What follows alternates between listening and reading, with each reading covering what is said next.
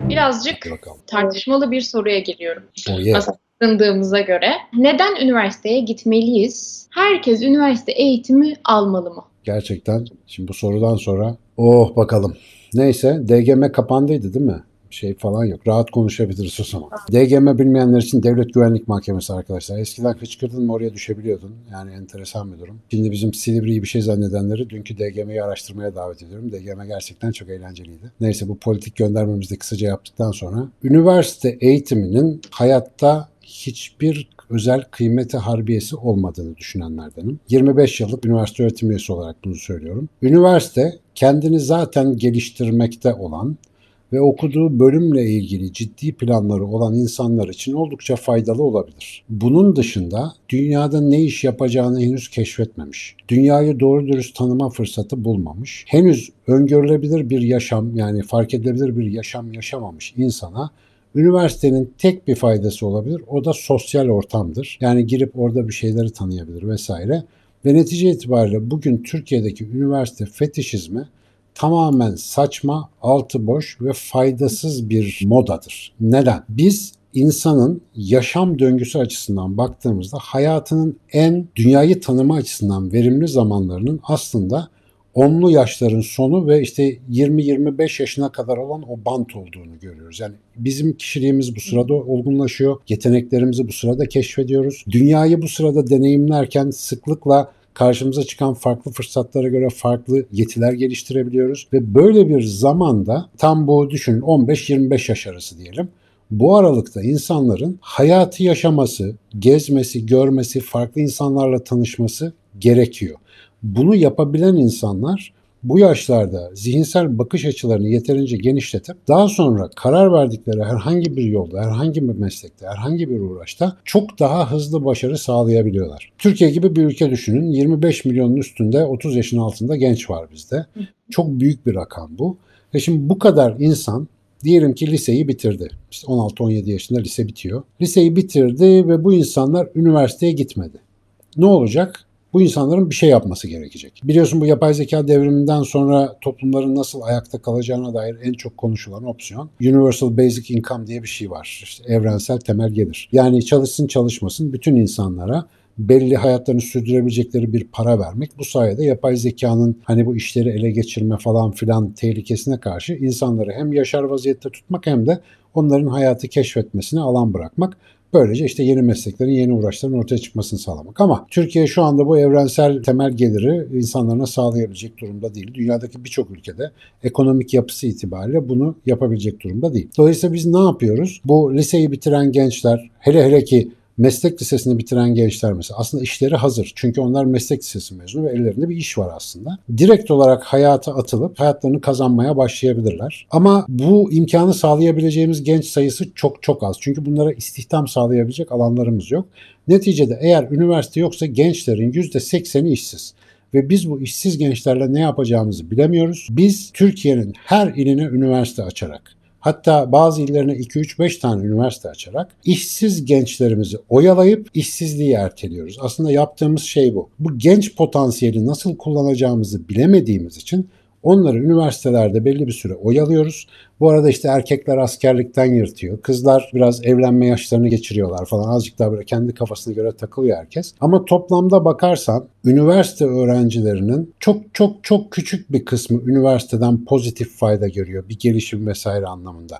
O da işte kafaya bir akademik konu taktıysa işte bu arada mesela tıp fakültesi okusun isterse. Yani o mesleği sevmediği zaman, o mesleğe angaja olmadığı zaman o da onun hayatına zarar oluyor. Mezun olunca bir mesleği olsa bile. Netice itibariyle insanları 4 ile 6 sene bu sistemlerde oyalıyoruz. İşte 2 senelikleri de var. Bunlar bittikten sonra da yine işsiz kalıyorlar. Ama bu işsizlik biraz daha kötü bir işsizlik. Yani üniversitelerin çoğu işsiz. Arkadaşımız da biraz önce yazdı.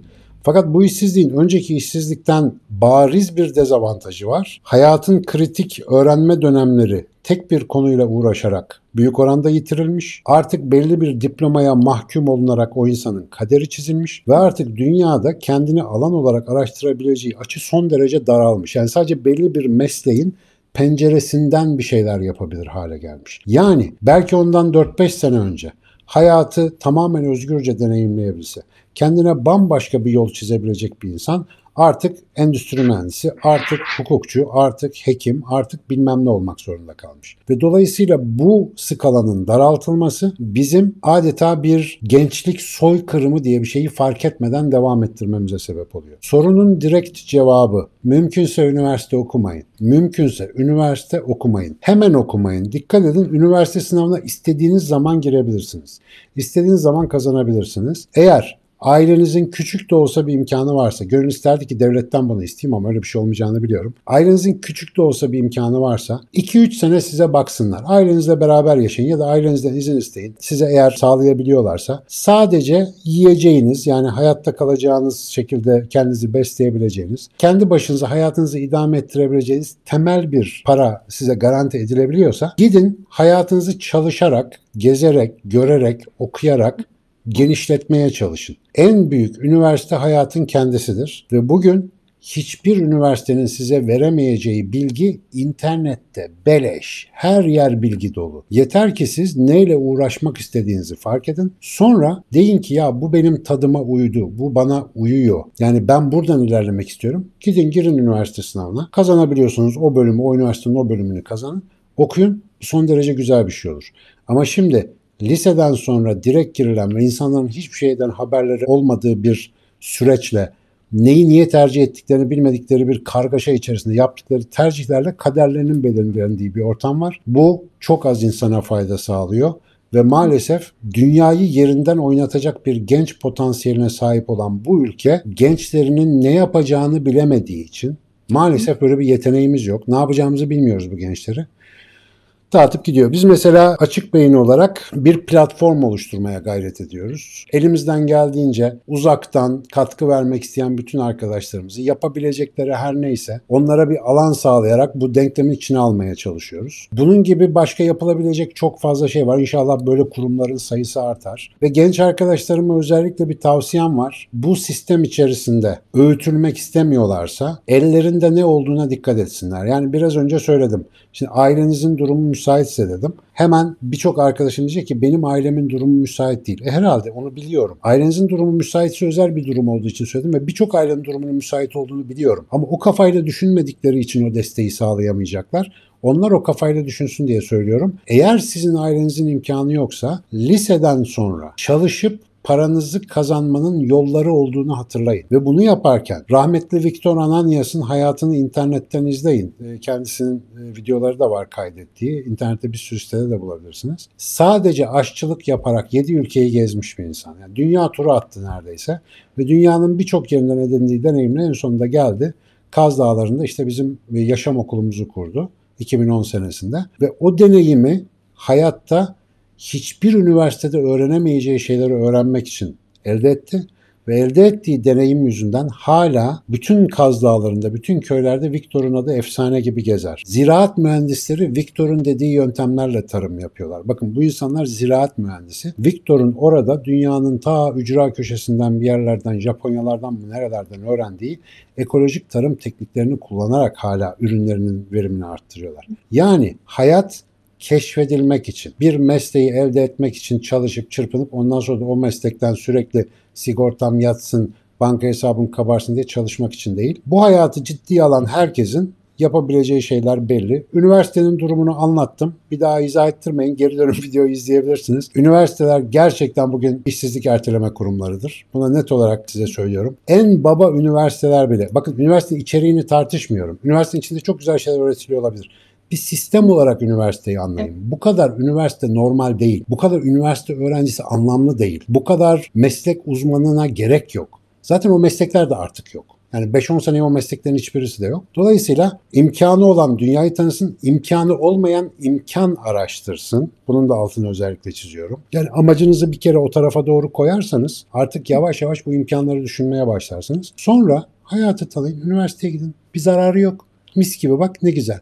Hatta şöyle de bir önerim var. Bugün böyle bir arkadaşla tanıştım. Açık Bey'in yeni stajyeri. Geldi üniversite 3. sınıf öğrencisi, psikoloji öğrencisi. Dedi ki hocam bir de ben evliyim dedi üstüne üstlük. Nasıl dedim ya? Dedi ben öyle dedi. Liseden beri siz dinliyorum dedi. Siz akademisyenlere tavsiye yapmışsınız. Ya erken evlenin ya geç evlenin diye. Ben erken evlenmeyi tercih ettim. Dolayısıyla akademisyen olmak istiyorum dedi. Dedim sana helal olsun ve gayet de böyle ponçik, gayet hayatından memnun bir arkadaşımız. Tıngır tıngır takılıp gidiyor. Eşi de psikolog adayı, kendisi de psikolog adayı. Böyle yaşıyorlar. Lütfen hayatta başkalarının standartlarına göre yaşamayın arkadaşlar. Yani gerek yok. Siz Hı yenisiniz. Biz eskiyiz. Boş ver. Beni de dinleme. Kafana göre takıl. Hocam belki burada şunu hatırlatmak gerekir. Şimdi üniversiteye geçtikleri yaş grubu daha hayat karşısında yeterli bilgiye sahip olunmayan bir yaş grubu. Çünkü ailenin egemenliğinden, aileden öğrendikleriyle üniversiteye geçiyor. Aslında üniversite döneminde hayatını ve kendini tam olarak idrak etmeye başlıyor. Şimdi bu dönemde kaygılara kapılması ve ailenin endişeleriyle birlikte bir yola savrulması çok normal öğrencilerin. Ki bizim sistemimiz de bunu arzuladığı için bunu yapmaya devam edecekler. Belki burada şunu da hatırlatmak lazım. Belki mecbur kaldınız, belki yapıldı, belki imkanı olmadı ama eğer sizler ve eğer bizler bu düşünceyi işler, o tohumu burada bu- tutar ve filizlendirme izin verirsek en azından bizden sonraki nesiller, sizlerden sonraki nesiller, sizlerin çocuklarınız bunu değiştirebilecekler. Yani benden iş iş geçti artık yapacak hiçbir şey yok değil. Hala çok şey yapılabilir. Üniversite öğrencileri için de şu anda var olan üniversite öğrencileri için iş işten geçmiş değil mesajı açısından hatırlattığın doğru. Yani şu anda bir üniversite okuyorsanız tamam şanslısınız eyvallah. Ama şimdi böyle bakınca orası şanssız gibi gözüküyor. Yani şu aşamada yine Hazal'ın dediği gibi hayatınızın en etkin olması gereken dönemi olduğunu bilin. Yani sadece üniversitenizin ya da işte bölümünüzün size sunduğu imkanlardan biraz kafanızı kaldırın. Azıcık sanat, edebiyat böyle yanal alanlar biraz bakının ya bakının şu üniversite bitmeden coşun yani. Bırakın skor yapmayı. O notların kimseye faydası yok. Yemin ediyorum size. O notun kimseye faydası yok. Hayatınızı yaşayın. Hayatı öğrenin. Birçok insan hayatını aslında üniversitedeki deneyimi üzerine kuruyor. Çünkü o üniversitenin marifeti değil, o yaşın marifeti. Lütfen yaşınızın hakkını verin. O yaşlar şu anda tekrar geri gelsin diye varımı yoğumu ödemeye hazırım. Ona göre. O yaşlar çok kıymetli yaşlar. Onları çağır vur parmağı savursanız sonra çok üzülürsünüz. Şöyle bir örnek verebilirim bu bahsettikleriniz üzerine. Ben üniversite yıllarımda üniversiteye girdiğim ay itibariyle çalışmaya başladım. Biliyorsunuz zaten. Şöyle güzel bir şeyim vardı. İzinlerimi biriktirip bir yandan da üniversitenin fuarlarında görev alıyordum ve hayatımda hiç gidemeyeceğim, belki o an için maddi koşullar gereği,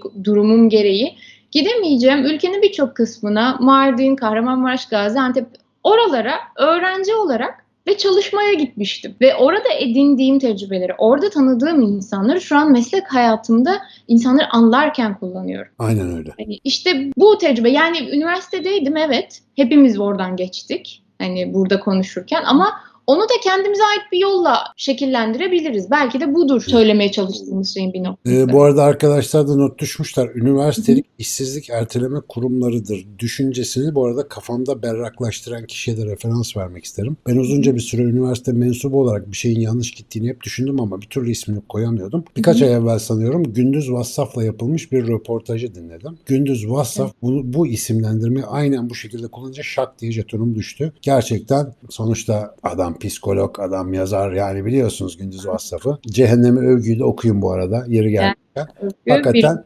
Ve en önemli bütün röportajda gördüğüm en önemli kısım ise bu kadar yıkıcı tespitleri olmasına rağmen gençlerden sonuna kadar ümit var olması da ayrıca cesaret verici bir durum. Yani tamam gidişat şöyle böyle bir sürü yanlış yapıyoruz falan ama bunları elinizin tersiyle bir anda itebilmeniz çok mümkün.